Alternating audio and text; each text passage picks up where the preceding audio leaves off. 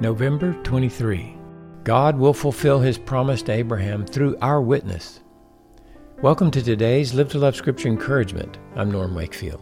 We're reading today from Romans 11:12. Now, if their transgression is riches for the world and their failure is riches for the Gentiles, how much more will their fulfillment be? From these verses, we see that God has a plan. He knows what He's doing. Dr. D. Martyn Lloyd-Jones articulated it well in his commentary on Romans 11. Quote, As a result of Jewish unbelief, two apparently impossible things follow. Namely, that the Gentiles should hear and believe the gospel, and, through that, the Jews might be made desirous of receiving it. Close quote. We also learn from Paul what God's plan is for the Jewish nation.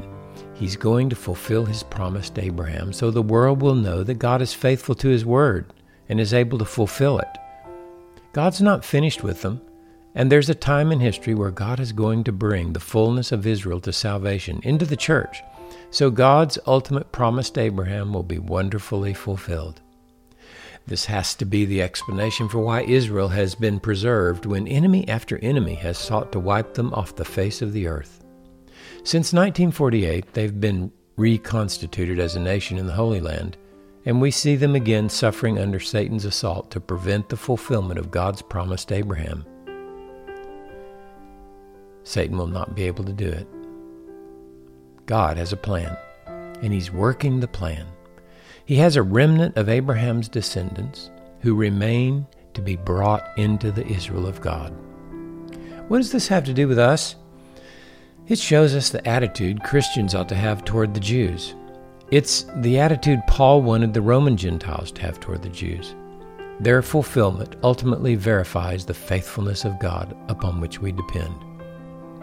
Jesus loves his people Israel and plans to use us to make them receptive to the gospel. How will that happen unless we demonstrate how satisfied and fulfilled we are in Christ? Unless we reach out in love and proclaim the wonders of God's grace revealed in Jesus?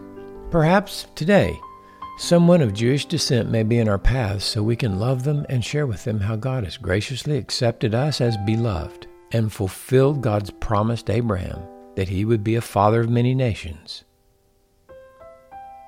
Wow, what a privilege we have to reach out to God's people with the glorious gospel, the good news of Jesus Christ.